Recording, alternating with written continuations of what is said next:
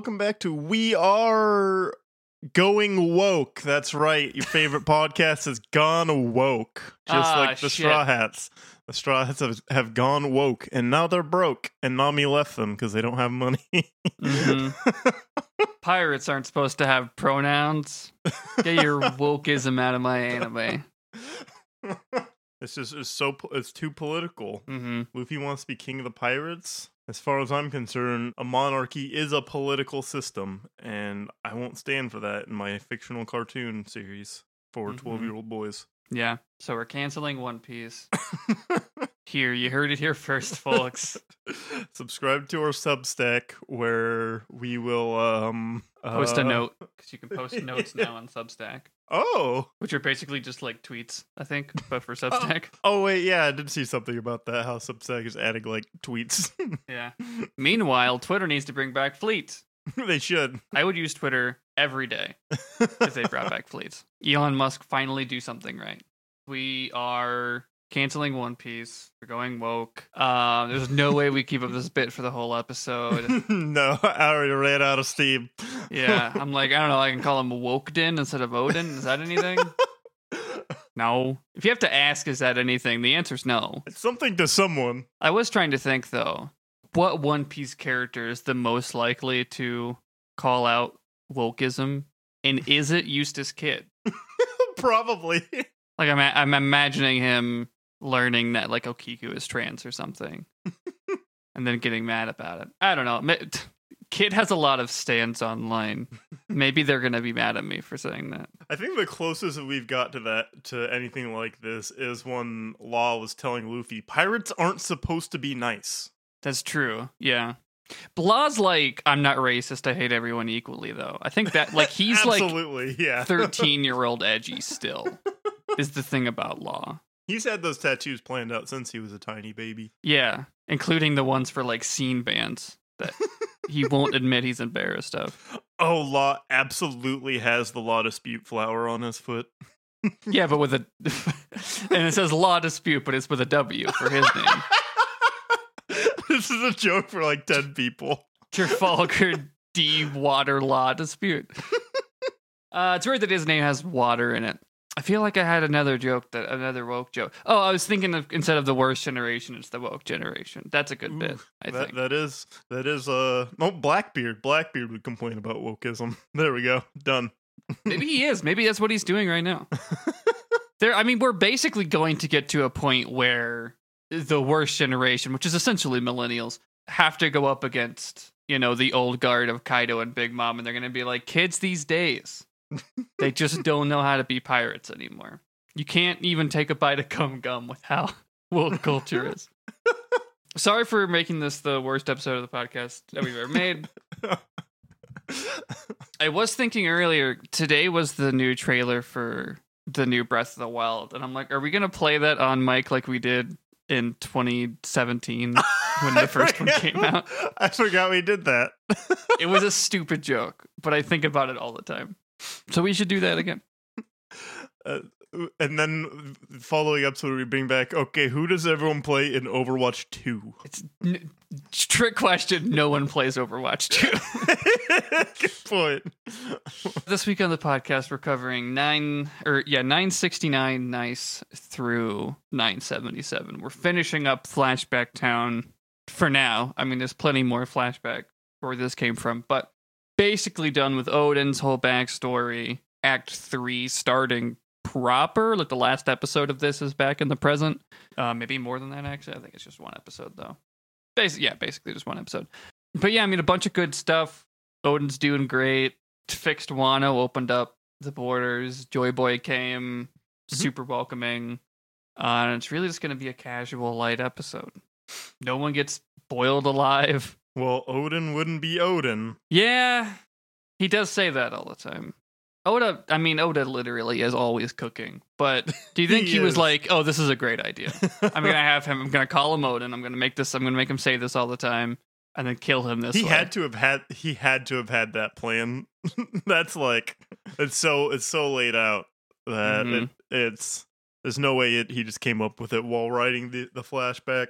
Also, I mean, how long ago did he come up with Wano's whole deal? Is is another question because Wano's first referenced in Thriller Bark, and then he, I think he definitely knew all of the time travel stuff once, like in Punk Hazard, Had to have, I would hope. at the minimum. There's, it's referenced in Zou, and again, that, Yeah. that's a thing where I'm like, what were people thinking then? I was watching and like reading when Whole Cake was starting, and people were so fixated on like Sanji's family. I never saw anyone talk about this throwaway line from Momonosuke. but now I would now I want to know. Now I want to go back and check. This is what it's all been building up to, I guess, is uh Act Three of Wano, which we're gonna continue today, and then um basically just be talking about fights for the next four or five months. I think, give or take. Posted up a new schedule on the Patreon that's up to date as far as I can plan because, uh, well, frankly, there's not enough episodes to plan further than July. We're catching up. The hope is that we catch up before the big thing happens. And I think most people listening to this probably know what that is. When Luffy finds the treasure and becomes king of the pirates. But yeah, we do want to catch up before the anime ends. That's That's true. before he finds the treasure at the end of the Grand Line. Yo ho ho. Uh, but anyways, we left off last time with Oden in Gold Roger's crew getting to Laugh Tale and finding the One Piece. Granted, I guess it wasn't called that yet. Roger calls it both Laugh Tale and the One Piece. well, he left everything he owns there. Mm-hmm. It's the name of the treasure on the Grand Line. After that is where this episode starts, 969. Nice. Uh, and it's Roger and Rayleigh reminiscing about like when they first met, they wanted to turn the world upside down. And they were, uh, Rayleigh said they were meant to meet each other.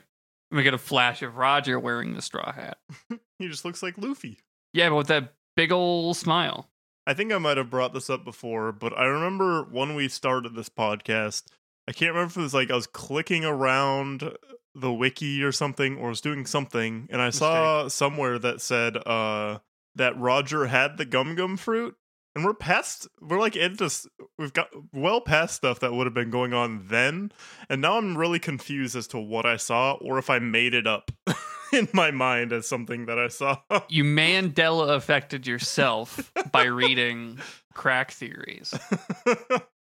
because I just for some reason like I remember that they're like, huh, that would make sense, and then it just hasn't It'd come back boring. at all. I don't. I, I at this point, I think we'd know if he had a fruit. Absolutely, yeah. Whereas, like, we know Dragon does. We just don't know what it is exactly. We have enough to maybe go off of. But yeah, no. I mean, I think it. I think he's the same thing as Shanks. He's just so fucking good at haki and sword, which is interesting. Uh, You know, I'm aware of what's going up in the manga right now, and it's like increasingly people like people who only use haki are stronger than like high level devil fruit users, and it's uh fucked up. It's like if you work out enough, you can take out anyone who, who has a gun. If you if you're Because if they have the gun, they're enough. not going to work out as much exactly unless they're like taxi driver. He worked out a lot and had a gun, and he invented the Assassin's Creed thing on his arm. Roger's the king of the pirates now. yes. They go to pick up Shanks and Buggy, and apparently this is told through Oden's flashback. So he's like uh, Shanks, or I guess he says Red Taro because that's what he, he does the samurai name thing to everybody. Shanks asks Roger a question and then cries. Don't know what that would be. I don't know if it's been revealed since now, and I just don't know or remember. I don't know. There's other stuff on here that I didn't remember. It's weird how little you retain when there's over a thousand episodes of a show and you watch some of them twice. the news of the Pirate King coming out, the Navy tries to hide Gold Roger's name having a D in it. They call him Gold Roger instead of Gold D Roger, which I which came up before. There's a flashback where he says that to Whitebeard, which we actually see again. Yeah. Uh, which is very funny, just that like that's definitely a thing where I don't think Oda decided later that it was Goldie. I think it was always Goldie. But I also just could not tell you what anyone says in the first 300 episodes of this show. I feel like it's always been Goldie Roger, and it's one of those things where when they brought it, when they like localized it and stuff, someone in the Four Kids office was like, "Huh, those those weirdo Japanese people have their names weird. It's Gold, not Goldie. Goldie Hawn is the king of the pirates. it is, I mean, interesting to then have it be the Navy tries to hide that his name has a D in it, which is still something that, like, I'm obviously so inundated in One Piece that I'm like, obviously, of course. Everyone, some people just have this and some people don't. I'm like, names are not things that are decided by God and passed down. Someone had to decide to call him that. But maybe not. I would love like that's the thing that like I don't think Oda could answer because how could you? How could you possibly come up with a satisfying in-universe reason for how some of them just have D's in their name? And it's like designated by the Lord. And by that I mean an L. An L comes down and decides if you have a D in your name or not. Because that's what the, uh, God ends with a D, and He's God. We figured it out. Yeah, go D an L. or go D uh Usopp. We get some flashback stuff to the Sea Kings talking about how, you know, the next generation, whatever, whatever, in 20 years, someone's to surpass even Gold Roger. And he's like, yeah, it'll be my son. And they're like, you don't have one. he's like, yeah, but I'm going to. His name's going to be Ace, and he's going to live to be very, very old. He's gonna He's gonna live forever. Nothing bad will ever happen. to He's him. gonna famously not die. Yeah, it's going to be the thing he's most known for. Being alive. Yeah, he'll get the phoenix fruit, and then he'll never be able to die. Marco's like, I'm right here. What else happens? Oh, uh, they talk about Izo. Oden's like, I guess he can stay with Whitebeard. He likes Whitebeard. Roger's like, all right, well, I'm disbanding my crew because I'm gonna die soon, and he just leaves. He leaves the ship before everybody else. I assume this is when he goes in his last years has the son, but I don't know. We see him walk off and everybody cries, although Oden writes that nobody cried because they're manly men. but uh, then he goes back to Wano and everything there is super fine. He says that he wants to open up the land of Wano specifically before Joy Boy comes. yeah. Do you have any more? I mean, there's so little to speculate with Joy Boy, but apparently, you know, Roger's like seeing the treasure that was left on the final island and saying, man, I wish I was in the same. I wish I was born in the wrong generation. I wish I was in yours, Joy Boy. And then Oden comes away with that being like, Wano has to be as open and accepting for this person as possible because of question mark, question mark history. I, I don't know. Feel like I should ask you if you have speculation or thoughts, even though realistic, I'm like, based on what? Because I don't have any. Yeah. it's like there, I can't. Uh, there's nothing really there to be like, oh, well, maybe there's th- there's got to be something somewhere where they someone who who's come by is Joy Boy, or Joy Boy is going to be someone who shows up to help, or maybe Joy Boy already showed up and be in it, and they're breaking the the destiny, and Luffy is actually better than Joy Boy or something. But there's a A weapon to surpass. Yeah, a weapon to surpass Joy Boy. It's Luffy. That's Monkey D. Luffy. He's gonna be king of the pirates. yeah, I just feel like I have an obligation to poke and prod you and be like, "What do you think about this thing that's hanging over your head?" Yeah, yeah. It's weird because like so some of the stuff. This is like the the uh, something that they've given. It's just been like there, and then there's like, hey, there's this thing. For I think a long time, like I'm kind of curious now. You're not allowed to look up Joy Boy, but I'm curious if he's mentioned before Fishman Island, because that's the first time I remember it mentioned. Yes, okay, so it would have been Fishman Island regarding the poneglyph. Was the first time the name came up. Yeah, because I, I feel like with other like weird ominous stuff, we've at least gotten like snippets of what it's about, or we kind of have an idea, like stuff with like the revolutionaries and stuff. It's like, well, we know Luffy's dad is attached to them after a bit after we like find out about him, or like we we we know this thing is going on. It's just it's just very casually being brought up to set it up in advance, like bringing up Kaido and Big Mom.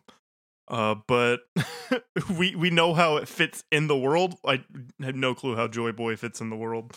We know that he's related to the history of Fishman Island.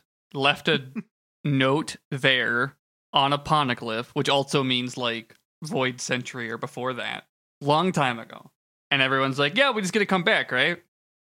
Is he?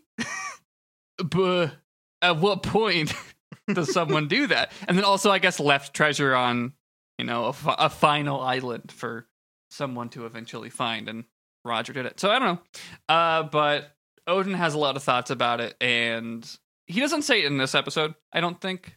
Maybe he does. But he eventually in this chunk mentions that, like, Wano closed itself off, but the Kozuki clan specifically did it to protect it from a force. I don't know if he means the world government forming or, or what happened in, I mean, the Void Century or before that, or I don't know. He's like, we gotta open it now. It, Wano has to be a cool spot to hang when Joy Boy comes. Also, he t- keeps throwing out the number 20 years. It has to happen in 20 years. That's also true. I kind of lose track of how many years in between him saying that and Yeah. Toki sending people into the future. So 20 asterisk your anime time. But I think the suggestion seems to be because he's saying 20 years also at the very, very end of the flashback. So I think the suggestion is like around the present. Is Yeah. you know around where we're at now. the hope is that we eh, beat Kaido's ass and open this place up, open this pit up. What if what if Joy Boy is like or when Elijah Wood showed up in Spy Kids? Like that. The guy, Yeah, he's the guy. yeah, it's a, it, that scene is gonna happen exactly. He's gonna be like, "I'm Joy Boy," and then he dies three times in a row. yeah. I mean, that joke is so good in that because like nothing lives up to that expectation of like, oh yeah, the best person in the world shows up, and then it's like you either undercut it with a joke or you, you know, how how do you live up to the expectation of like the greatest guy Yeah. or this important person showing up and doing that? And similarly, it's kind of hard to imagine what that would happen in One Piece. I'm like, we're a thousand episodes in. I, it's kind of like it was a big deal when Im was introduced a while ago. It's kind of hard to imagine something else big just showing up with no introduction whatsoever or no Yeah.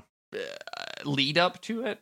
I mean, like, I kind of feel that way about uh, when we will see Yamato at some point. I'm like, kind of surprised they weren't around at all in the first two acts of Wano. But we'll get to that when when Yamato shows up. But enough about Joy Boy for now. We'll talk about Joy Boy later, maybe. But Oden returns to his family, and everyone's happy. Wow, this is great. What are those smokestacks in the distance? Don't worry about it.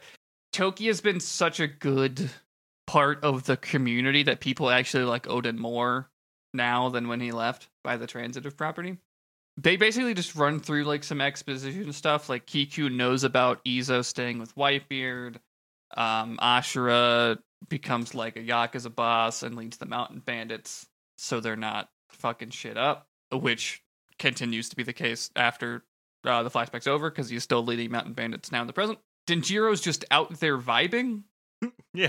although he does re-enter the narrative. Like it's like oden comes back and jiro's just not around. He is just like fucking borrowing money from people and coasting. He's couch surfing professionally. Yeah. comes back for the drama. There's a big fight. He's there for it. And then has his outcome that we'll talk about. But it's very funny that because like i like it's almost set up like oh and that's why we don't know where he is because all this stuff's gonna happen and Denjiro's not around. No he comes back. Yeah. he re-enters the scene. Uh, but anyways, Oden learns that his dad died, learns that Orochi replaced him, and is supported by Kaido, who's this big, strong, scary pirate. It's like, why haven't we done something? And it's like, well, actually, we did try once, but it backfired, and they came for your family, and they tried to kill Momonosuke, but Toki took the arrow for him and has a scar, and this pisses off Oden so much that he like goes Super Saiyan basically, and he's like, I'm gonna go kill them myself, I guess. Um, and he basically does. He runs off on his own in the next episode 970. He runs so fucking fast. Don't know if it's meant to be funny or not, but it is. he passes some beast pirates who call Orochi and like warn. They're like, "Oh shit, Oden's here." Uh, but people in the capital are happy he's back, like random citizens. Uh, but then the beast pirates are like keeping him from going into the castle. He fights his way in. He goes to Orochi and he's like, "Hey, little idiot, I'm gonna kill you now." Uh, but he can't, and it's because of another devil fruit that we might recognize. Yeah. As soon as that popped up, I was like, oh, that's crazy. both of these old weirdos have fruits that eventually end up in the hands of weirdos who befriend Luffy. That end up in a, to, with our friends, people that that we like and are friends with, not these evil people who are not friends with. Friends, weirdos, him, ha. the and I started thinking about it, it's like yeah they haven't really done this a lot in flashbacks either. We haven't just seen like No, recognizable things. I guess because a lot of times when we've seen flashbacks it's either an important guy who died or uh people who are still around for the most part. Yeah, and very yeah, very rarely do they deal with like specifically fruits being passed down to different people. Like you'll see people get their fruits, like Law getting his or any of these other things. But it's not like you know in Law's flashback you see somebody else use a fruit we know. Uh, we're talking. We're, we haven't actually mentioned that the old guy here has the barrier fruit that Bart ends up with Bartolomeo, and of course the old lady has the clone clone fruit that Bon Clay eventually gets. So it's an interesting sort of combo there, but pretty much makes them impervious to do whatever they want politically yeah uh, with the two of those fruits. Interesting to then be like, okay, well, both of these end up outside of Wano in some way after these people die. One of them dies really soon, actually. Uh, we'll learn. I was just thinking about another fruit thing. Um, I, I I guess the closest thing I can compare is that we've seen Blackbeard taking fruits from other people, but that's it. Like Ace's fruit going to to Sabo was like a was was a big deal, but yeah this is the first time a flashback should really taken advantage of like here's fruits that you will know from earlier, which would be cool to I guess see more of. But also, how much more flashback do we need in in the grand scheme of things? We're getting pretty close to the end. How much more information do we need? Now, I'm sure the answer's a lot, but still. Anyways, Oden gets here, can't kill Orochi, barrier fruit. Basically learns all the stuff that we already knew, which is clone clone fruit, pretended to be your dad, put Orochi in position. We don't actually see this whole scene now. The narrator comes on the intercom and says, randomly poison arrows started to kill people in the capital. They saw a dragon, which is Kaido. And then later Oden left the capital and stripped down naked and started dancing and singing a silly song. And eventually we'll see that full conversation that happened inside the castle. But uh, what do you think of Oden's little dance? Uh, it's a fun little dance, you know. Sometimes that's just how it be, and the only way you know to celebrate is to do a little dance. It's the only way you can deal with stuff, so I get it. We've all been there before. Yeah, we've all stripped naked in the street and danced. Yeah, done a funny little dance after uh, we couldn't reclaim our our birthright Yeah, from a weird guy who has uh, a witch on his team and also a giant pirate, very powerful pirate. we can all relate to that. So he sings the little Oden song, and then basically, oh, also, I guess we see that Shinobu is watching inside the castle. We see young Shinobu in this section. She's spying on the meeting that Oden has with Orochi. Um, later, she recounts it to people, but for now, he sings his little dumb song and gets three bucks and goes home. and he does this weekly for like five years. I just skipped like four episodes to say f- the, when I said five years, but yeah, basically we see sporadic updates across five years but he does continue dancing and people just start to respect him less and less. Uh, the retainers ask why he's doing it and he's like it's my job. I get paid to do a little silly dance in the street. I, yeah, I do a, little- a funny little dance, and that's how I make money for for uh, curry. one year passes roger gets executed. We see a lot of people at roger's execution. I don't know if we've seen all of these before i know we've seen this we've seen this scene updated like so many times I feel like Doflamingo being there this time was new. i think moria's new too and dragon Yeah, I don't remember Dragon being there. I feel like Maybe Moria. all of being- these are new I feel like Moria and Crocodile being there was there the last time we saw this because Yeah, that doesn't sound stand out, stand out as much to me as like Doflamingo. Yeah, Doflamingo. Well, his design is interesting and new, I think, too. Yeah, Uh, which is weird because we've had flashback for him. Uh, Shanks and Mihawk are there. Buggy, Moria, Dragon. Dragon definitely. I'm like, that's a his face looks weird. I've never seen him this age before. This is the second time I've seen this episode, and I've never seen it before. Also, I think my memory gets blurred because I'm like, oh yeah, we saw Bartolomeo there. Wait, no, wrong execution. Yeah, that, That was was the pretend one. Yeah, that was when Luffy died the first time, I guess. Luffy's like texting "I lived, bitch" regularly, yes. every day. Can't keep him down. No, you can't. Uh, he's rubber. He bounces back. So Roger's up there. He does the One Piece rap and then dies. And Oden reads this in the newspaper and cries on the beach, like a Hong Sang Soo movie. And that's it. We go to 971. Do we get more years passing? And also just like random lore answers that you probably weren't even asking. Moria fighting Kaido, and that's when Ryuma's grave gets robbed. Yeah, that that makes sense. I, I it, the thing that like the first thing that popped in my head with it is like, damn, for being closed off, a lot of people have been to uh been to Wano. Yeah, I guess politically closed off.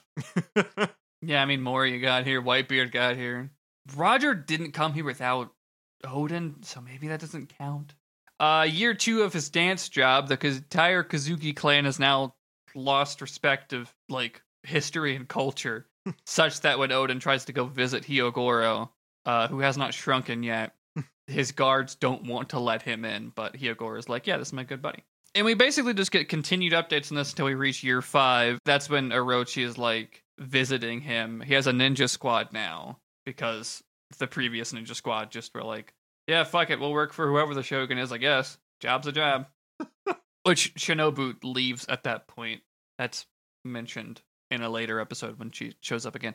Oden's like, all right, it's been five years of me dancing in the street about that deal we had. And Orochi's like, what are you talking about? We don't have a deal. I'm going to build factories here in Kuri. You you you absolute fool! You believed me. You the bad guy. You believed me. You rube. Doesn't even say that. He's just like, I don't remember any deal. uh, I th- I gave Hyogoro away to Kaido to break his spirit. Also, I killed his wife. It's like I didn't even know he had a wife. You giving this man dead wife backstory in another person's backstory? Uh, this breaks the Oden. He is devastated that he's been fooled and lied to. Surely he'll never again try and make a deal with these two people and then be shocked when it doesn't pay out. Uh, but yeah, so Oden and his retainers are like, all right, let's just fucking kill Kaido then. what else could we do? I truly, what else can he do? He goes to do it. They go to raid Onigashima, but Kaido and his army is expecting him. Kaido makes uh, has a line where it's like, maybe you have a spy in your midst, making it even more questionable when Kinemon never considered that being true. But anyways, Oden just fucking shreds two guys. So the retainers. I love this sequence. Every, like everyone they slash explodes in the cherry blossoms. Yeah. Very pretty sequence. In like the last second, you see the blossoms turn into like blood in the wind. they don't have to go so hard for a weekly show and also uh, a flashback. Like, But they do. It's Oden. You have to has to live up. he's the guy. Right before the end of this episode, uh, we see Yasui going to like basically protect Oden's family as, as he was asked to in a letter. We see Oden's family as well. Momonosuke looks the same way he looks now, which is a bad sign. means he's gonna be sent in the future pretty soon. That means this was like a week ago for him. That's so fucked up. It's so fucked up how recently some of the scenes we see of Momonosuke happened. I guess it's been maybe three months. Yeah, for him, Kinemon, Raizo, Kiku. Is that all of them that were sent into the future? I think so. Yeah, Kawamatsu stays behind. Ashura and Jiro are behind. Yeah, that sounds right. Damn, that's that's rough. Yeah, I guess uh, Kiku doesn't have to miss Izo very long though. Is that a silver lining? Does that count? they didn't seem too broken up about it before. No, they're pretty chill. uh, but we go into 972. Shinobu starts helping, but they never call it the Akazaya 10. Kind of a trial of Chicago 7 thing where sometimes they call it the trial of Chicago 8. And they were just like, I'm literally not with the other guys here. This is just a propaganda thing you're doing. not exactly. I think it's just Oda maybe decided Shinobu should be more involved, but never changed the name. Because there's a scene later, she's like, Can I be a retainer? And he's like, We're all safe, self described retainers. Who gives a shit? Like, you're as valid as the rest of us, but we're never changing the name. we can't change it now. It's a little late. Akazaya 9 sounds too good. Also, you will not be labeled as a retainer in the card game, and it will make you way less useful. My apologies to Shinobu. Well, not being a retainer saves her. Ultimately, yeah. King and Queen are here also. They're like weirdly in shadow at first. I don't know why. We know who they are, but I guess just to be ominous. Kaido does some blast breath. Oden charges through. King and Queen each take on like four samurai at once, and then Oden starts fighting Kaido. And it, you know, spoiler for like what this podcast is going to sound like for the next several months, but looks fucking sick. Yeah, it's they they did not need to go that hard for this flashback fight, and then it's just then you think, oh man, it's gonna look even cooler when Luffy fights him. That's how how far they're going for a fight where Kaido wins. You'd be surprised at how many people fight Kaido and how sick it all looks. Kaido is a professional punching bag. People, some people are upset that there isn't more flashback for him, but I'm like, his presence in everyone else's flashback is his flashback. Everything he's doing here characterizes him quite a bit, I think. I think it would be kind of weird uh, because I, I can't imagine his flashback. It's kind of like how I think so little of Lucci's. I'm like, whatever, he's evil. I didn't really need to see him being super evil as a teenager. He sucks shit. Cool. He's a cop and he likes Yeah. to kill people. I imagine Kaido would have left me with a similar sort of feeling. And I like ultimately everything we get of Kaido and, and Wano. But anyways, Oden does the big attack that leaves the scar on him. Paradise, Totsuka, if I'm saying it right. And he, I, I wrote that he does it through the fire and the flames because he does like take a blast breath to the face, but comes out of it. And yeah, it gives him the big fucking scar. I genuinely think Oden would have won this fight if not for like whatever his honor code is or the distractions that happen immediately after this. yeah, Kaido turns into a normal guy. They they go to attack each other, but he like hears Momo yelling for help as a hostage, but it's actually the clone lady, and then Oden just gets like knocked out, and that's not fair. That is cheating. that is how you make Oden the strongest guy in the world and also lose narratively. Uh, all the other Akazaya nines get knocked out and captured as well. Um, narrator says that the fires started weren't put out until five days later when it happened to rain. that's It's a lot of that's fire. fucked up. Yeah. Rip. Do you think Kaido's fire is like anything special, or do you think he, it's just like yeah, he, he shoots fire? Um, I would imagine it's got some properties because it's a mythical Zoan, Hmm. and mythical Zoans are so much more than just- Zoans for fake animals. Like yeah. Marco's flames have properties of a phoenix. Not they're just not they're not just fire. They actually like heal him. So I'd imagine if it's not I mean, I don't know what the magical properties of dragon's flame would have, but I would imagine it's something more than just fire. It's not like Dungeons and Dragons where blue dragons do frost damage instead of fire. Doesn't seem that way, no. Also funny I, that Kaido just doesn't have a last name. Like it's never it never really hit me before that I'm like that's all we ever we just name's Kaido. oh, that is weird. Everyone, weirdly, in One Piece, a lot of people have full names plus nicknames. Yeah, it's been a while because like Sanji later got a last name, but and Franky is technically a nickname of Cutty Flam, though we love to forget about it. I'm struggling to think of anyone else who has only one name anymore.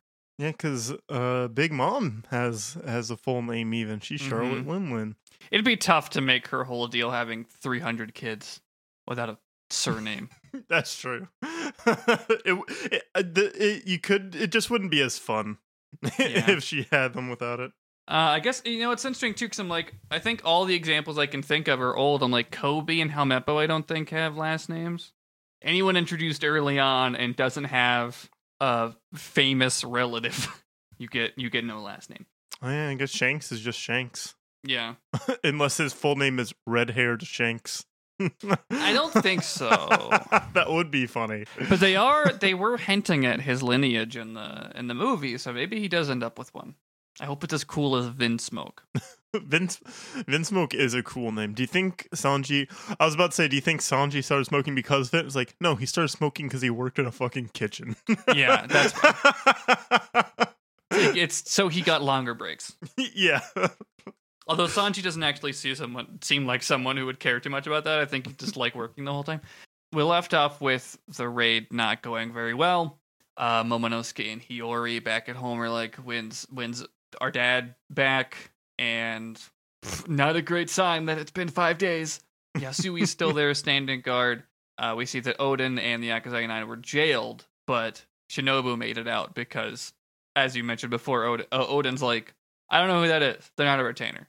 Get away from me. He also says like, I guess she's trying to kill me, which is like makes them care even less about her, I guess. But she gets out. She wanders the streets. Everyone is sentenced to public execution by boiling. Shinobu will be there. Momonosuke asks his mom why people want to kill him. why is he a target? And his mom's answer is, "Well, it's because your dad's great, and you're gonna too lead the country one day." Hell of an answer for this literal child. I don't know what the alternatives are, but you're like, why do people want to kill me? And it's like, because you have to have the responsibility on your shoulders to lead a country. At fucking nine years old. Anyways, he also seems to know today is the day that his dad's going to be pulled alive, so he cries. And we see Kaido and Orochi sitting at this like execution stand, basically. The guy that was like escorting him slips into the boiling water and just instantly dies. Whew, yeah, that's horrific. It is. It's animated pretty detailed.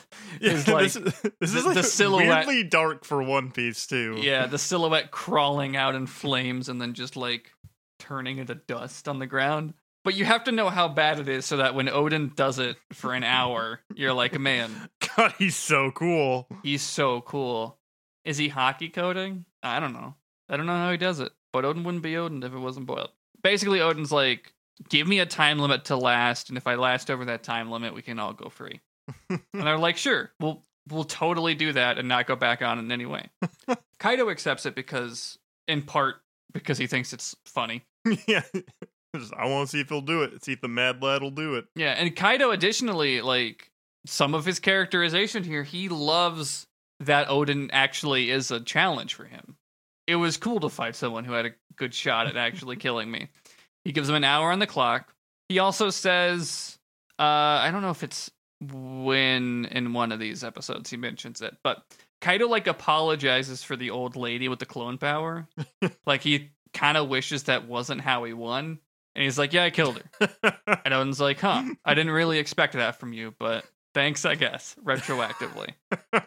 Not gonna just fight again. Not quite, you know, like Goku would do. Just be like, let's fight fair and square. Here's a Senzu bean.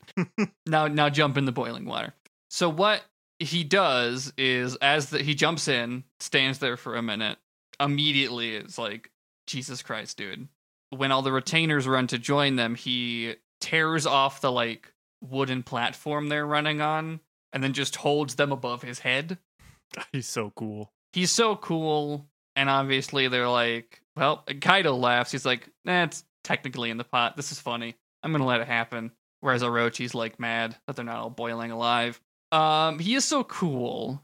This the visual of him in the pot holding up everybody uh, oda oda probably came up with that like so long ago because it's just so clean. It's so great. It's such a good image. Yeah, and it sh- sh- show just showcases how cool and strong Oden is. He's so cool and strong. You occasionally see like his arms just start bleeding from doing this. Yeah, I think these episodes do a pretty good job of making the hour pass without it being annoying. Being like this has to happen for an hour and it's not like things happening. It's not like they fight for an hour. It's like he Yeah. stands here in one spot and suffers for an hour. It'd Be really easy for that to be annoying to watch. yeah, But they progress it really well, and part of that is through Shinobu being there and getting in fights with people. They're like, God, I hope he he does deserve to die. He fucking sucks. Yeah, people are sick of him and his stupid little dance, and his they, they wanted him to come and make Wano better, and he didn't. And Shinobu's like, actually, he did because every time he did this dance, Orochi like didn't kidnap people that he was going to kidnap. and we get like a flashback to that original conversation that Oden had when he first stormed into Orochi's castle and was behind the barrier. Uh, Orochi's like, I don't even want to be king or, or shogun of this place. I want to destroy this country as revenge of it being mean to me. sure, he's addicted to power and doesn't want to lose it or whatever, but it, it's an extension of everyone else has to suffer too. Yeah, It's not enough for me to be well off. It has to be at the ex- like the expense of everyone else. they have some hostages tied up to tribute to Kaido, who briefly shows up and fights Oden in this flashback again. Uh, flashback within a flashback. I Orochi, I think, can tell that Oden's really strong and might have a shot at winning, and is like tries to stop the fight and makes this offer, which is essentially do this stupid dance for five years. I will leave the villagers alone and will leave in five years. Like basically saying like I just I'm just get all these weapons made, all this money, and then I'll leave. Which obviously he doesn't do. Maybe he's lying about all he wants to do is destroy the country for revenge, or maybe it's basically true and it's just the addicted to power and money thing. But uh, that's the full context that Shinobu explains to people and gets more people back on Oden's side, as if watching him lift up nine people in a vat of boiling oil wasn't enough to make you Yeah, immediately decide this is the coolest man who's ever lived. I have not. Se- I don't think they saw Orochi or Kaido do anything that cool. No, I You mean know, I'm do- sure Do Kaido probably could. People, people of Wano, like they don't seem to talk about Kaido that much, actually. They, I mean, I have to imagine they'd be afraid to. Because because any conversation about this stuff is just about Orochi, which I mean, he is the one who's in charge. Kaido's never really on the ground when he shows up drunk. it's like a natural disaster, basically. Even though there are beast pirates on the ground doing both Orochi and Kaido's business, yeah, no one really t- talks about Kaido. And I don't know if it's just like they just. I, I can't imagine they respect Kaido more, but I can't imagine they respect Orochi less. Or maybe that's it. I don't know. I mean, we see, uh, you know, there was like a weird scene where Kyoshiro talked about how much he didn't like Orochi, which now makes more sense. But he openly said it then. He wasn't talking about Kaido. Uh, anyways, yeah, the the Ninja Squad is here that I think has an official name that I'll never learn. Um, but they stopped Shinobu from saying more about what Oden's been doing. But now people are back on Oden's side and they beg the execution to be stopped and then they all get shot by arrows. And essentially, over the hour that Oden is doing this, the news travels like all over Wano, and more people come to like witness and or yell to stop the execution. Uh, the narrator tells us that the oil is at 700 degrees Celsius, which seems like a lot. I don't know. Celsius doesn't really make a lot of sense to me, but it sounds bad. Oh yeah, that's over a thousand degrees. That's terrifying. Yeah. Well, Oden wouldn't be Oden. I don't even feel like. I mean, I don't know. I guess oil probably has a different heat index than water. That's true. I'm like, should anything be that hot ever? but I Probably don't not. Maybe a gigantic pot of oil with a man in it.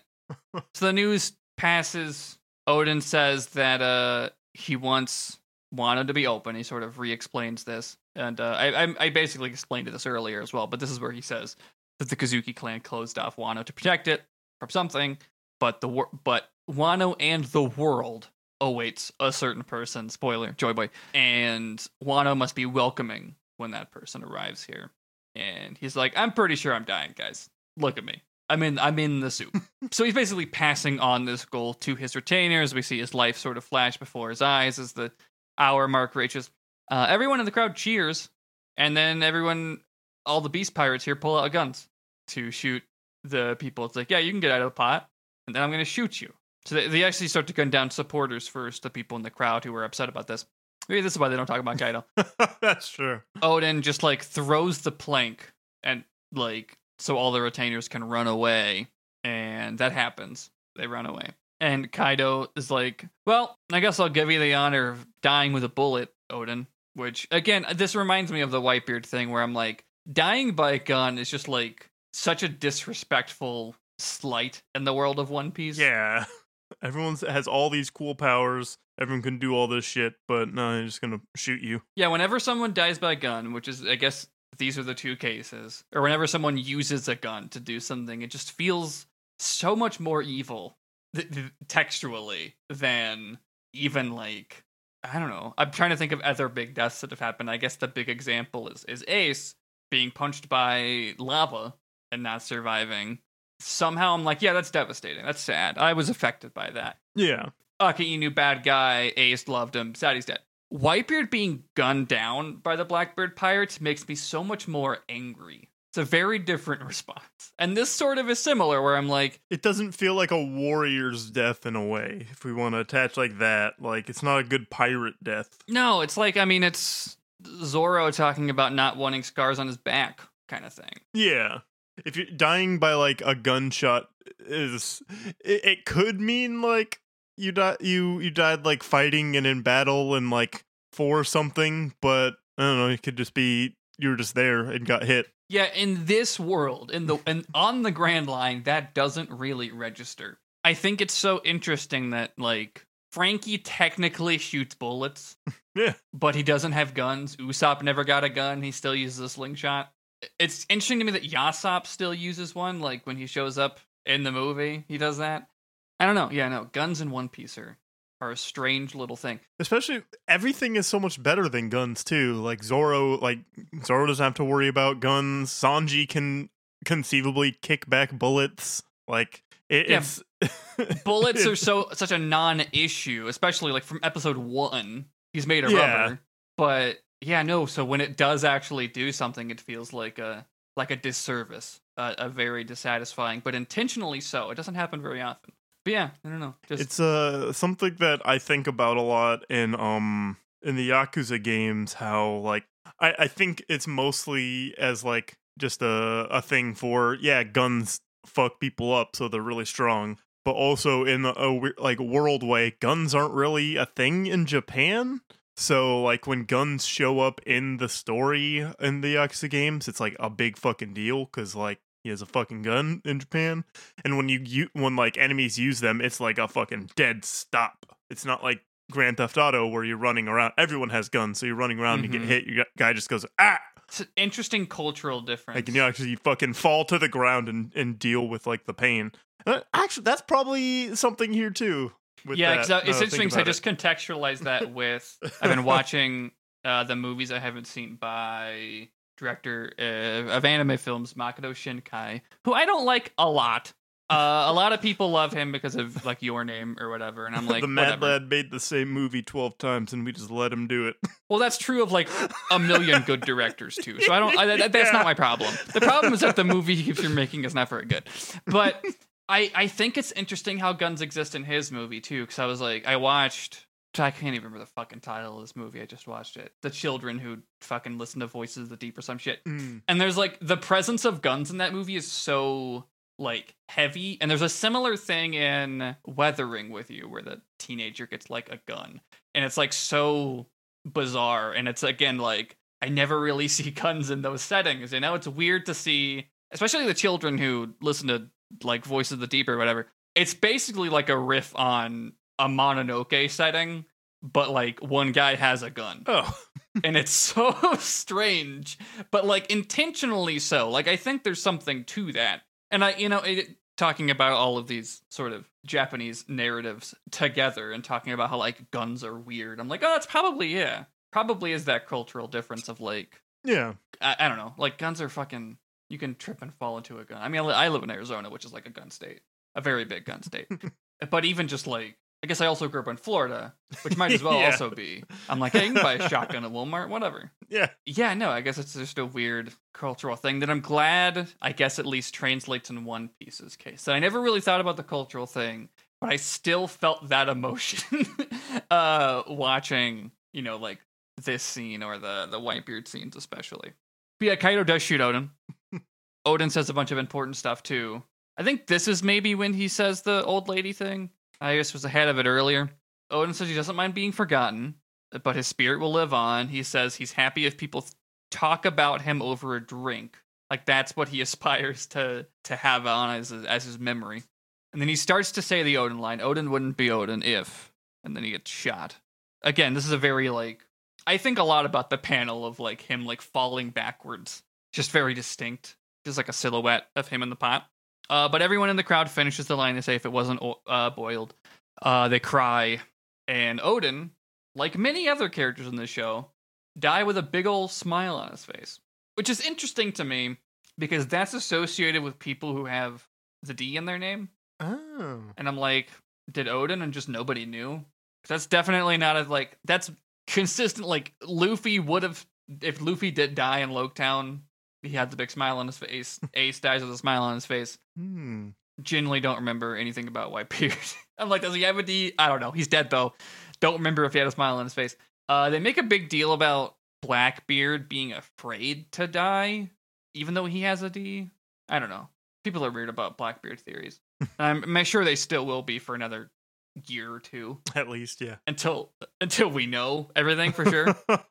Regardless, certainly caught my attention that Oden does that that smile thing as he as he falls into the vat. Um, but that's the end of that episode. We go to nine seventy five, three fourths through the nine hundreds, almost to a thousand. Almost. Coming up soon.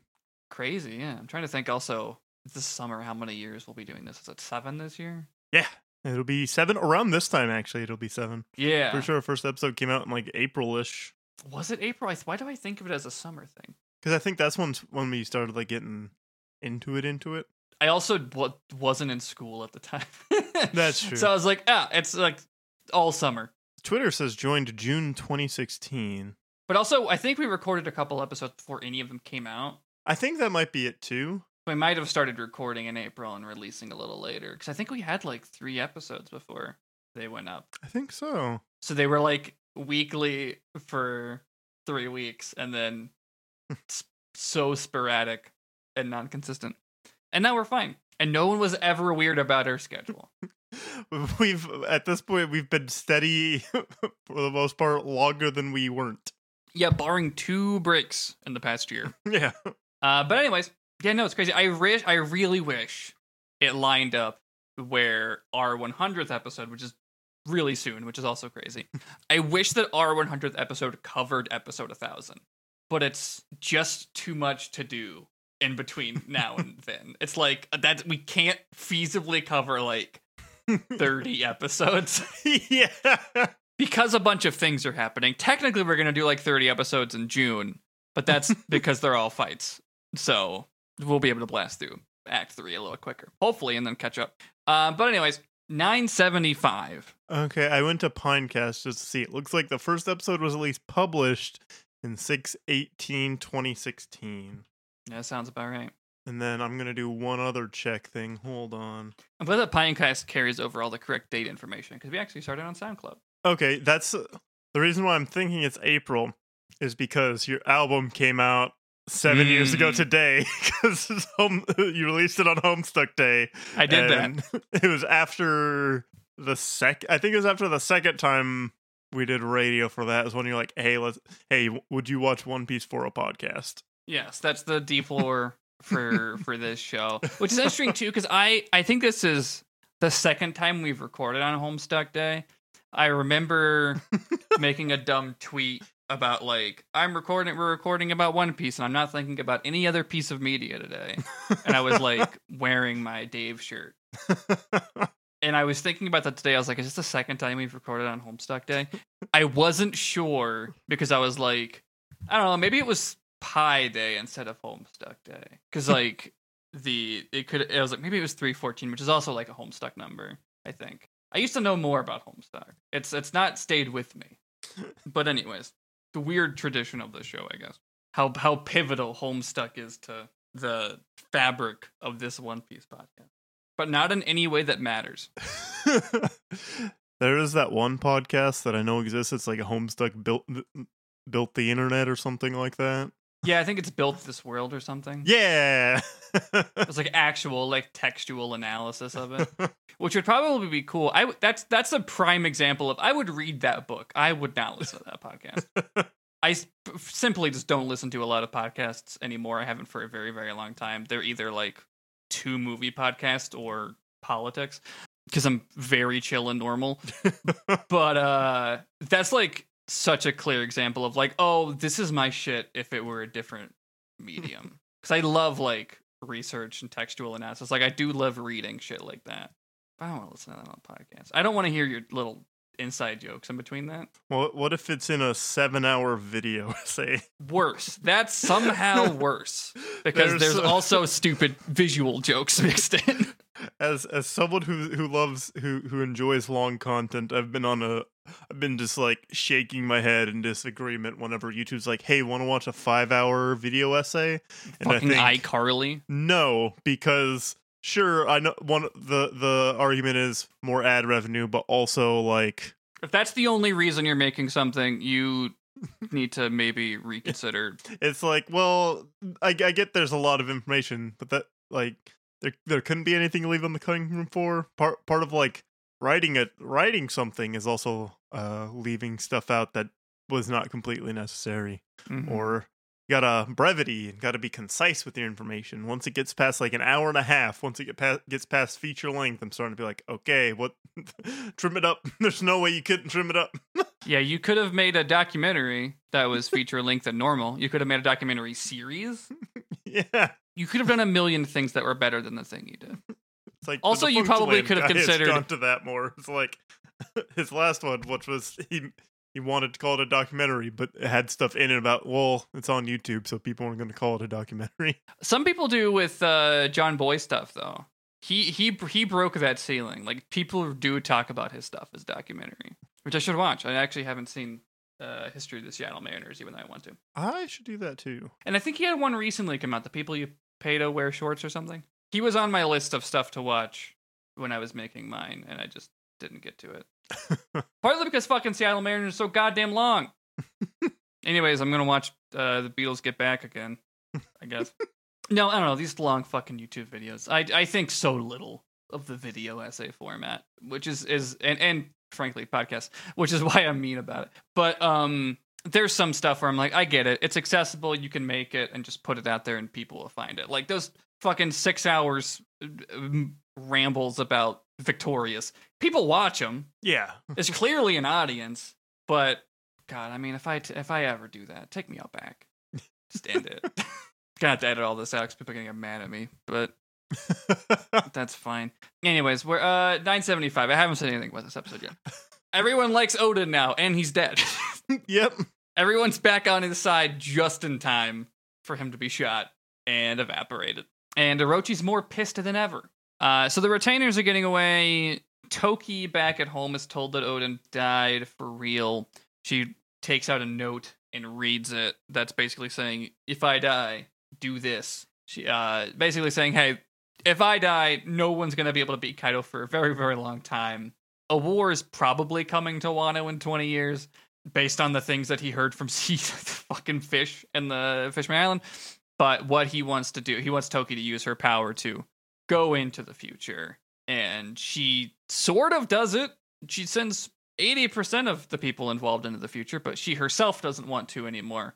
Her relationship to staying alive and just going into the future to do so changed after having a family, I guess. It's kind of vague, but I mean, I, I, I the emotional beat lands. I just can't really explain it. We also get a flashback of Oden entrusting his two swords to the kids, which I don't know that we needed. I knew it was I knew it happened, but it's a nice little moment, I guess, between uh, Oden and Toki. While the retainers are getting away, we see the dog and the cat start arguing about what to do next. If they should wait or if they should act now and get revenge. And basically, this is what they are fighting over when you see that they're not friends anymore in the present on Zou. Like this, this just never went away. They just each blame think the other could be the spy. I don't even know if it's that. I just think it's this fucked them up so bad, and they had a they got into a fight, and it became the central cause. Like they're like, yeah. all right, this is where all my negative feelings are going now that this person like called me a coward or thinks I'm doing the wrong thing or whatever. Uh, Shinobu is here and has all their weapons. Um, some of them are gonna flee to Zou. Some of them have work to do in Kuri. It's kind of vague what happens when, and then when they separate, it's almost feels unrelated to what those plans might have been.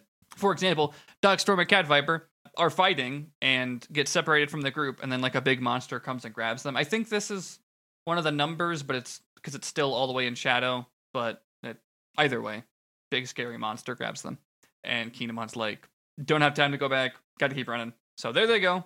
Eventually, they end up on Zou. Uh, Denjiro and Ashura stay behind to fight. We already know what happens to Ashura. He stays here and leads the mountain bandits. We'll learn the rest of Denjiro's story. Honestly, sooner than I remembered. I thought it was a little bit later that we learned Denjiro's deal, but get to that in a minute. Oden's castle is being burned down. Kaido arrives. We already know everyone who gets to Oden's castle based on who gets sent into the future. But Momonosuke cries and remembers stuff about his dad. Uh, there's flashback of Hiyori learning to play the shamisen. Something that we don't know from flashbacks yet is that Kaido came to the house and like knocks Toki aside and like tries to choke Momonosuke. And he's scared and crying, but he does say that he's going to be the shogun of Wano. And Kaido's like trying to get him to say his name like confidently, but he doesn't. He starts crying and yelling for his dad. So Kaido like came to kill the heir of Oden and then is like, "Oh, I didn't expect you to be like a baby. I came here to like fight a man and kill a man, but I can't really bring myself to just kill this kid that has no chance. Like there's no point in me doing that." And just kind of tosses him aside, I guess to burn with the house. And I guess he thought it worked, but didn't really count on Toki having time travel powers. So then the retainers arrive. We've seen how this scene goes a couple times now. Most of them go into the future. I don't really know why she keeps Hiyori behind.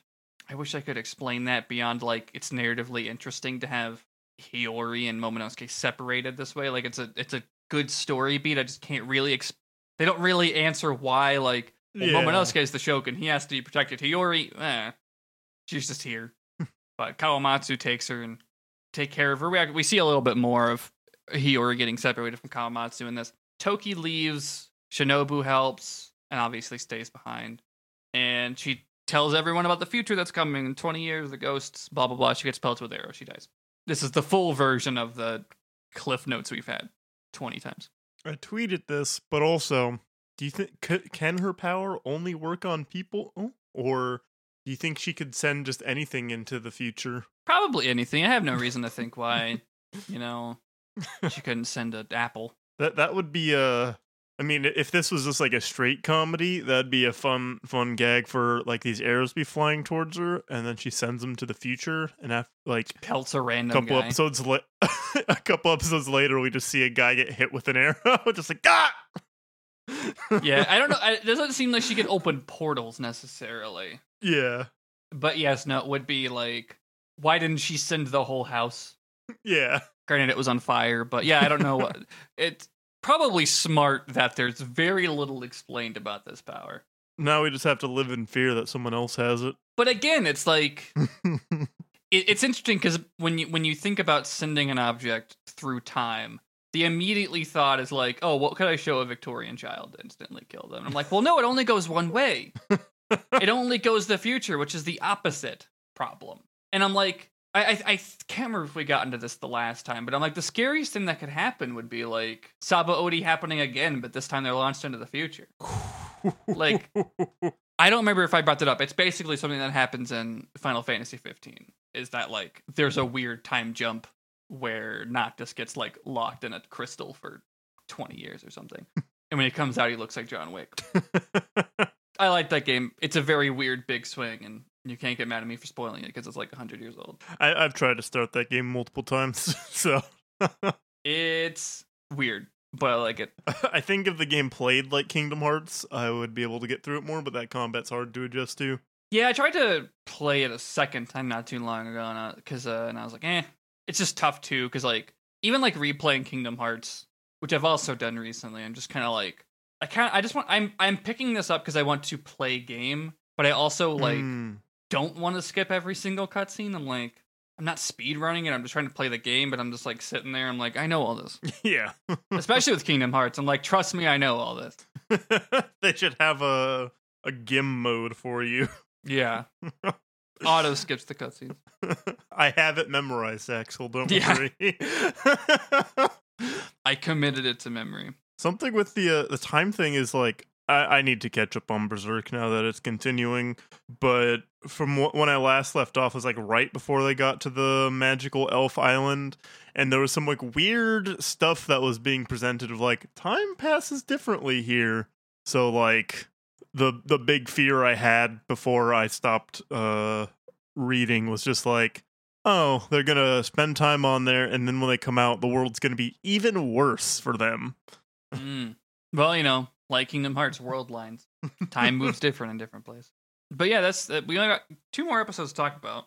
976. We're still in the past for a little bit longer. Um, Orochi is like so scared of the retainers not being caught that like he's like, I feel cold. Everything's cold, even though he's in like a scalding hot bath. You should dunk him in the oil. See if he responds to that. Um, but no, he's he's not going to rest until he knows the retainers are dead. Uh, so I guess he doesn't rest for 20 years. We see Ashura recovering from the fight, and he's like, 20 years is a fucking long time, dude. I don't know. Kawamatsu tries to entertain Hiyori. We see Denjiro punching holes in walls. He's like in a shack by himself, and he like turns into the Joker. Uh, his glasses fall off and break. His entire face changes due to sheer anger. Yeah, you ever get so mad you become a new guy? He quite literally does. Um, and his hair changes color a little bit too. When he steps outside, it's like, oh wait a minute, I know this guy. This is Kyoshiro. And we see him turn into Kyoshiro uh, as he like joins Orochi's forces and seethes about it. We also get confirmation that he was Ushimitsu Kozo, the thief. So he is both Kyoshiro, this like Yakuza leader samurai for Orochi, also stealing money and giving it to the poor. Um, we see when Hiyori gets separated from Kawamatsu, she wanders into town and Kyoshiro recognizes her and is like, hey, don't tell anybody I'm me, but I'm me. Change your name, go by this, blend in until things happen that we're hoping happen in 20 years. And uh, that happens, you know? We we even see like we have now more context for Kyoshiro killing Ka- uh, Komurasaki and then that didn't actually happen. When he pretends to kill her when she pisses off Orochi. Always keep fake blood in your in your clothes just in case I have to kill you for pretend. Yeah. pretend. Always have packets ready. Get, keep a little razor blade in your waistband so you can scratch your head up if you need to. Uh, but that's most of the plot. I shouldn't say plot holes, but like plot questions filled in now. And I'm trying to think of what's left. Oh, I guess the big thing left is that when that 20 years mark hits, like when Kinemon and etc. land in Wano post time travel, Orochi gets news of this from his spy it's not clear right away who it is from this, but he says like, "Oh yeah, this person they worked in a theater troupe. Their parents were killed on stage because they were Kurozumi. So he's just pretended to be other people. Like he there's there's no self left in there. He's exclusively performance. Uh, he's given a devil fruit, and he says that he's looking for a place to die. And Orochi's like, no, this guy like he's so committed to the bit. He's like a good retainer until the very end. And I want to know, did you have an idea who it was? Because the next episode is gonna make it clear. But like from this, did you have a guess? So I I had a feeling when they said like it was from it's like oh they want you maybe think it's Okiku, and then it's like well they're saying he and I I would hope they wouldn't throw that away just for an evil bad guy, and then with the uh with the devil fruit I was like well only like two of them have devil fruits. But also, that's just as far as we know. Yeah, it's really easy to hide one of those. The the one thing that I, I saw when they sh- I, I noticed the second time they showed this in the following episode was that the fruit kind of looks like a paintbrush, Oh, just a Mm, little yeah. bit, just a little bit. But there's some other stuff that they do like up until the the actual reveal that's like uh, it could be little them. But I was trying to think like I don't think it's gonna be either of the minks because they fucking they went on a worldwide adventure Yeah. with them Um, that that just seems odd. Uh, it came across as odd to me for like I don't think it's gonna be like Kawamatsu because he spent so much time in jail. Like he's not gonna fucking know their plans for so long. They're not gonna imprison him. Yeah, he couldn't have been able to do anything with uh, yeah. Up until they took Udon. He couldn't have given them the Zou thing. Same with like Ashura Doji because he wouldn't have known really about them coming back up until like they did come back. Come like came back after came back to Wano after heading out outside of the country, and it seemed to maybe I was like misinterpreting the like note Rochi got, but it seems like it happened like 20 years to the day, like the day that they came back, Yeah. that he got the note from them coming back. So Yeah, I think the Zou stuff really narrows it down pretty quickly. Yeah. Uh, when you're like, oh, they helped Jack get to Zou. Definitely not one of the minks, and yeah, not the people who are still in Wano when that happens. it's interesting though because I kind of forgot that. Like I, I already forgot the theater parent part of Izo and and Okiku's backstory. I was like, oh yeah. I just immediately was like, oh, it's the Kabuki guy, I guess. Yeah. It- it's been really interesting to rewatch everything with Kanjuro for the podcast, knowing yeah. it's not. But the thing is, there really isn't anything obvious because he's he. It, it's a it's a kind of a. I don't think I don't know if it's a When did they decide? yeah, I don't know if if it was a thing that Oda or oh, oh, I keep saying Oden instead of Oda. I don't know if it's a thing that Oda just like decided late or or what because of the drawing power. I want to say maybe he knew f- at least since Zou. It it, it is interesting because it almost feels like a band aid to like. Well, this is why there's never been any hint whatsoever, and why he would go through all of this shit just to be a spy. And it's just like because he's so committed to acting Yeah. but I don't know. It's fine. I don't. I'm not really complaining. Kanjuro just got a, a, a complete heel turn for the rest of Wano. Also, uh, Plex kind of gave it away. Um, Oh, yeah? because the thumbnail on Plex for 977 is a close up of him making an evil face. I was like, oh "Huh, no! that's weird. what could that mean? Not as bad as when I like backed out on when I was back when I watched on Hulu and saw that the thumbnail for the episode where Ace gets turned into a donut is him with the fist through his chest. That's Oh, the fucking thumbnail. I think maybe you could be like, oh well, Ace can recover from that. He's a Logia. Yeah. But the next time on at the end of 976 kind of made it look like it was Okiku because all the clips they showed was like them like ye- yelling and arguing with Okiku, which I didn't think it would be her. But also in 977, something that they kept like showing the close-ups of Okiku's eyes and how they said that there's something up with Okiku's eyes. And before Kanjuro was like, "Yeah, it's me," I was thinking like, Oh, and the way Orochi talks about it is like, are they like a Manchurian candidate type thing, or like a sleep, uh, some kind of like sleeper agent Mhm. where they don't know what they're doing? Because that's kind of what, what I thought they'd be doing. With this, like they don't know that they're ratting out their friends. Like it's like a, a thing that like goes off when they're alone or at certain times, or they have this instinct to go off and report back. Yeah, that's interesting. Because that's that's what I was kind of thinking. The way that Orochi also described it was like, oh, they don't even know that they're they're they're not working with their friends. hmm Which also makes the reveal a little weird. Yeah, Because because when Kanjuro's like, it was me the whole time. it, it's almost like I rationalize it as like, well, this is the next step of him being so committed to the retainer is that like he does want to have it revealed who it is, and then it's like, oh, it's me. I guess I gotta tell everybody that it's me. But it does play weird when like immediately before they're like, he's too committed. He'll never break character. And then immediately is like, I'm breaking character to let you know. But it is him. So we see 977. We'll go through probably pretty quickly because that's basically it. Is that scene? we we get a recap, like replay, basically of Kinemon freaking out at the port. Uh, thanks of everyone who helped him get ready. They take a tiny boat. Oh, also, I guess it's worth mentioning. Uh, 976 actually before it ends, we see like the 4,000 people like gathered up with the straw hats and getting ready for the raid. And it's like, oh, interesting. You see all of them gathered, even though they're not there. Uh, but 977 is, is again Kinemon being sad that nobody's here, taking the tiny boat, and Okiku then is like, someone leaked the plan. This happened last time that we tried to take out Ka- Kaido.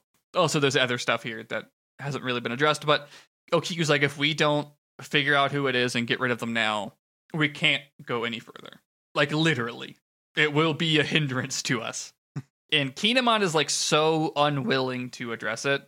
He's like, look, if someone has to do it, they must really, really need to do it. If they like, they're like being blackmailed or something. If they're going against Oden, and I sympathize. Okiku's like, the fuck are you talking about? If if they are holding us back, we cannot do what we need to do. yeah, Also, like, yeah, so Okiku's really, really passionate and yelling about this. And you keep cutting back to Kanjuro agreeing, which obviously, if you watch it knowing, yeah. until he suddenly is like, basically, is like, I agree. Everyone needs to know that it was me. I am the, I, I leaked all the plans. I got It was Jack. me all along. Yeah. It was me all along. it was me, Austin. I did it. yeah. It was me, Kinemon. Um, I should do that. Maybe I should make that edit before. Yeah, go for it. that's basically this whole episode is that scene. And right before the episode ends, you know, like pirate ships are showing up. They're being stopped by Kaido's crew, and Kinemon like slices Kanjuro's head off. Uh, but then he laughs because this is a drawing. This isn't the real Kanjuro, which also means that like I guess he planned on separating here because he's on the shore. I also really like the this like the Kanjuro we know could never draw something that good. yeah. It's like it's like oh no, he's actually really good at drawing. Fuck. yeah. that that does work. That This is the really worst fun. thing that could possibly happen. I yeah, I love that he's just secretly been drawing shitty this whole time as a bit, and he's really good at drawing. He's on the shore. He draws some snakes that restrain Shinobu, and then he takes Momonosuke. And before the episode ends, a cannonball comes out of nowhere and hits one of these uh, ships of Kaido's, and it's the Sunny. Luffy's here, and all the other Straw Hats are here too. I think maybe can't remember if Carrot's on the boat or not, but she's around. But yeah, the Sunny's here, and then like the samurai ship almost sinks, but Law's submarine comes up and saves them. Uh, Kid's ship comes here too. His have we ever seen Eustass Kid's ship before? It looks I fucking don't cool. think so. Yeah, like a big like skull on the front of it. Uh, but they're all here. The three main character disease guys from the worst generation. Uh, they're all at the right port. Sorry, we're running late. They say leave this to us because the sea is where pirates fight, and some really cool shit's gonna happen in the next episode. I honestly considered I was like, oh fuck, I should have told you to go one more. but this is a this is a good stopping place for an episode where we had a lot of flashback to talk about. I will tell you that next episode, I'm sick of looking fights in it, and I'm gonna keep saying that for the rest of the year. Um, but that's it for now.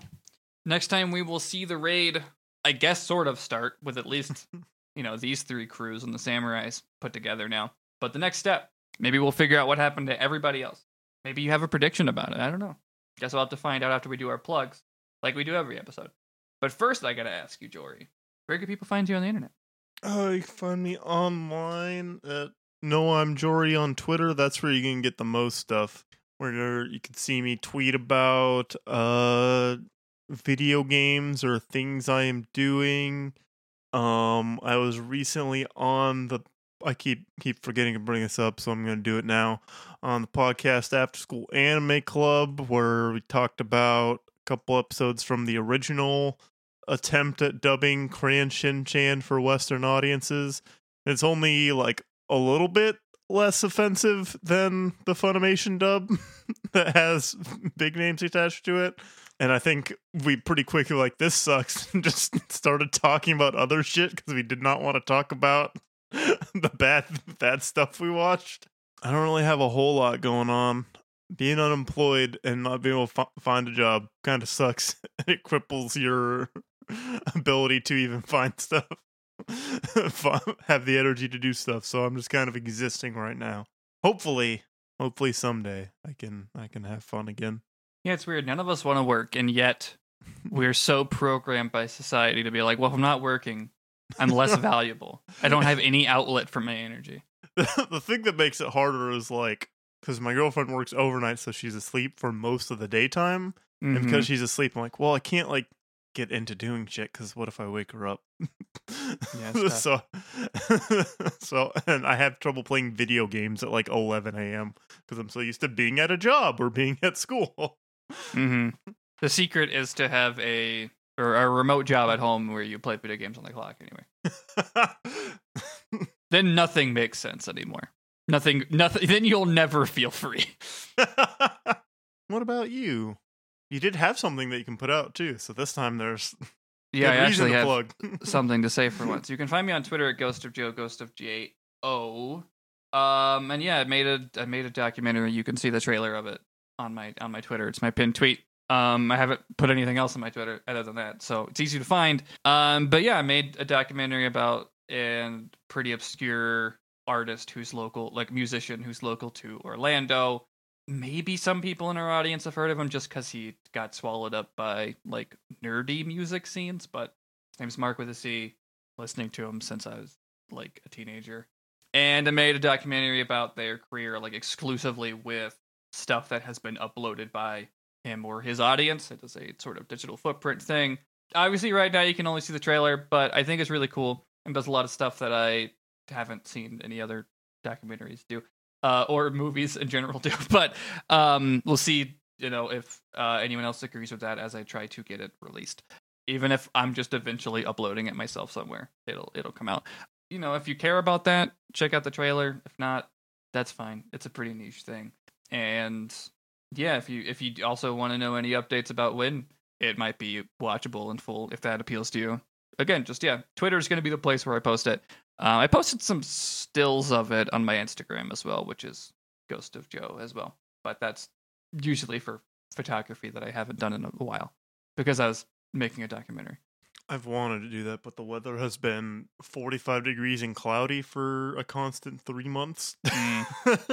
And then it'll it'll snap to like 90 degrees, and then you'll still not want to do it. Yeah. oh, Monday's a high of 70, Tuesday's a high of Yo! 74. Holy shit. Just the opposite. Today it was like it's been 90 lately, which is a little early. Um, but then today it was back down in the 80s, and I was like, yes, I don't have to wait till it gets dark to bike. I can go right after work. But yeah, that's all my stuff that I have to plug. I don't. I probably won't be bringing it up every single episode in the plugs unless something new happens that I can say about it. But documentaries up there. It's called Half Serious, Half Kidding. I, I I keep. I'm so used to people saying it's like wish list Steam games that I'm almost like, oh, watch listed on Letterboxd. It doesn't fucking matter. It, do- it doesn't matter at all. but, Yeah. but I Letterboxd will not tell you, hey. You, well, it, it kind of will. If you upload to like a preferred streaming service someone has set, Mm, it'll say it's available on there.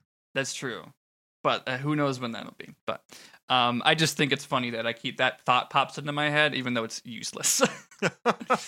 but yeah, other than that, let's plug for the podcast. Our Twitter is we are watching OP, where occasionally one of us makes a joke or retweets art. It's been a while since I posted a stupid screenshot when I was watching, but I don't know. Hasn't been anything dumb in a while in One Piece. sometimes, sometimes you just uh, get caught up in it. There's no bits. Yeah, no bits. Watched a bunch recently, and I actually updated the schedule, which um, if you want to know what episodes we're covering ahead of time, you can go to our Patreon, patreon.com slash we are watching OP, where I actually just today published um, an updated schedule up through July. Um, and then, you know, might post it again in like a month or so, but it's, you know, only so far I can make it as I wait for more episodes to come out, and then I have to watch like another 10. If you want to look that far ahead, you can do that there. You can also get these episodes early, and we're gonna read out all the names. I think it's Jory's turn to read out all the patron names this episode. Patreon.com slash we are watching OP. Now I will let Jory read all the names live. Thanks to all of our patrons for the end of April. Thanks to Adam, Anton, Becca, Benjamin, Brittany, Cappy, Captain Moke, Chad, Clueless Wanderer, Connor, Damien, David, Deus Aqueous, Eric V, Fig, Fooney, Gage, Heidi, J. Harkins, James, Jamesis, Joe, Cat D, Cat F, Ken, Kyle, Lena, Lucas, Luke, Maddie, Mallory, Martha, Maurice, McFoley299, Milo, Morgan, my buddy, Nick, Peter, Phoenix Ryu, Rashawn, Riley, Rodsters, Ryan, S. Cried. If that's if that's not meant to be pronounced like the I remember the anime being pronounced, let me know. Uh, Snowy Scales, Spellpunk, Steven, the, the real Jory, Tony, Trey, Van Vitek, and Vertigree. Hey, Whoa, holy us. shit! We did it. Fuck! That was so cool. Best name reading yet. Yeah, that was the Oden of name reading. That's the Jory's the Oden of reading patron names. Did you ever come up with a good? I changed my name in the Discord to uh, Joden. Never, we never really did come up with a good one. I think I might like- just do Jory Boy, despite Jory Boy being a real person who exists. I don't think any. The only reason I know that is because you've told me. I don't think. I think that's probably true for most people in our Discord, at least, or listening to this podcast. I also did pitch Din Jory Mm, that's pretty good too. because there is the R in it already, but doesn't also. This is a bit. You don't have to do it at all. But anyways, I think that's all the stuff to plug. I guess I'll if you want to go to our Discord that we've mentioned a couple times, there's a link both in our Twitter and in the show notes. And I think it should, if the Discord bot for Patreon works, it might add you uh when you back us. Um, it I don't should. sometimes it just doesn't work. Speaking of, we just had a bunch of Twitter bots just now update in our Discord anyway. Like our Oh, I, I was reminded that because a couple days ago that specific bot stopped working because Elon Musk fucking with like bot stuff. oh, so yeah. as you were saying stuff about those, like, oh yeah, I should see if I can get those working again. Cool. The API is working for uh, days that um, start with T. But yeah, try- I don't know if I said that the Patreon's everything's at a dollar, but everything is there at a dollar. Always worth mentioning if you haven't joined and you want to check the backlog of shit we've done. I don't know what we're doing this month yet, but we'll figure it out probably by the time this comes out. Um, I'd hope. It's a shame we never hit that goal. This it, we should be smoking weed with Luffy on 420, but also, uh, Patreon removed goals or is removing them soon. I can't remember which. oh really? I feel like I've seen them. Like Patreon is removing. Uh, let me see. that's so weird. What a weird fucking thing. Starting May 2023, goals will no longer be available because I think they realize. I think for some people, it's like big accounts, like people who make them money don't use them, so they don't give a shit. is really what that is. I think. yeah, and they only really care about making money on their end. yeah. It was also Which- weird to have an account where I would have a goal be hit and then because that shit fluctuates, which is fine and normal, it would go under the goal and I'd be like, Do I have to unrelease the Xehanort rap now? Do you lose it? Do you lose access to it? Obviously never happened, but that would be funny to to be like, fucking, you don't get it anymore. Hol- hold it hostage, yeah. No, it deserves to be locked in a vault away so nobody hears it though. I think it's probably still out there on SoundCloud though, because I made it public eventually. Anyways, well, yeah. So sorry that we didn't smoke weed with Luffy. I don't. I. I if weed if- gives me panic attacks, so we're never actually gonna do it. But I, I I've never I've never done weed in my life. well, that would would uh, would you do it with Luffy though? absolutely. I would I would I would let Luffy smoke me out. with his rubber lungs, he could take the largest toke in history of time. I guess that's it. I can't think of anything else to to to fit in here for the plug section or unrelated to plugs. Jory, you got you got to drop your predictions. You got to let uh, what's going to happen with the raid, the rest of Act Three. I don't know. You tell me. Kan- we, now that we know that Kan- Kanjuro can actually draw, he's actually a very good artist.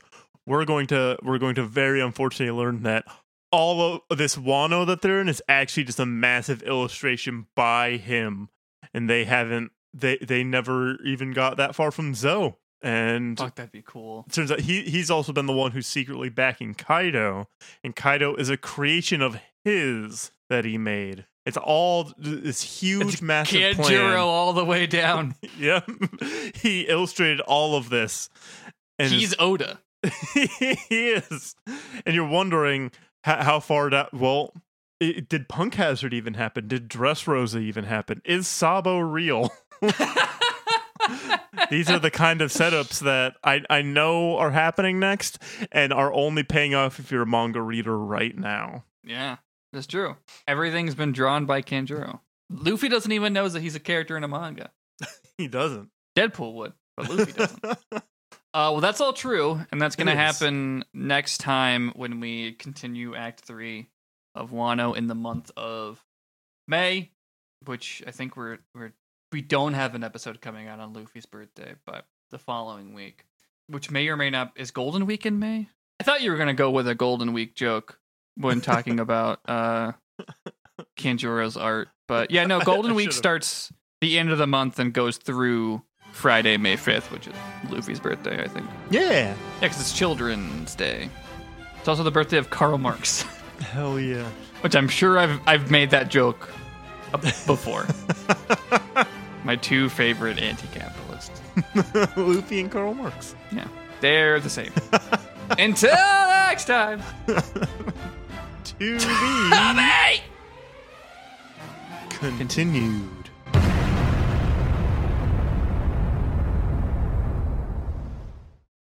I'm searching Luffy birthday. One of the Google responses is, "Does Luffy have a crush?"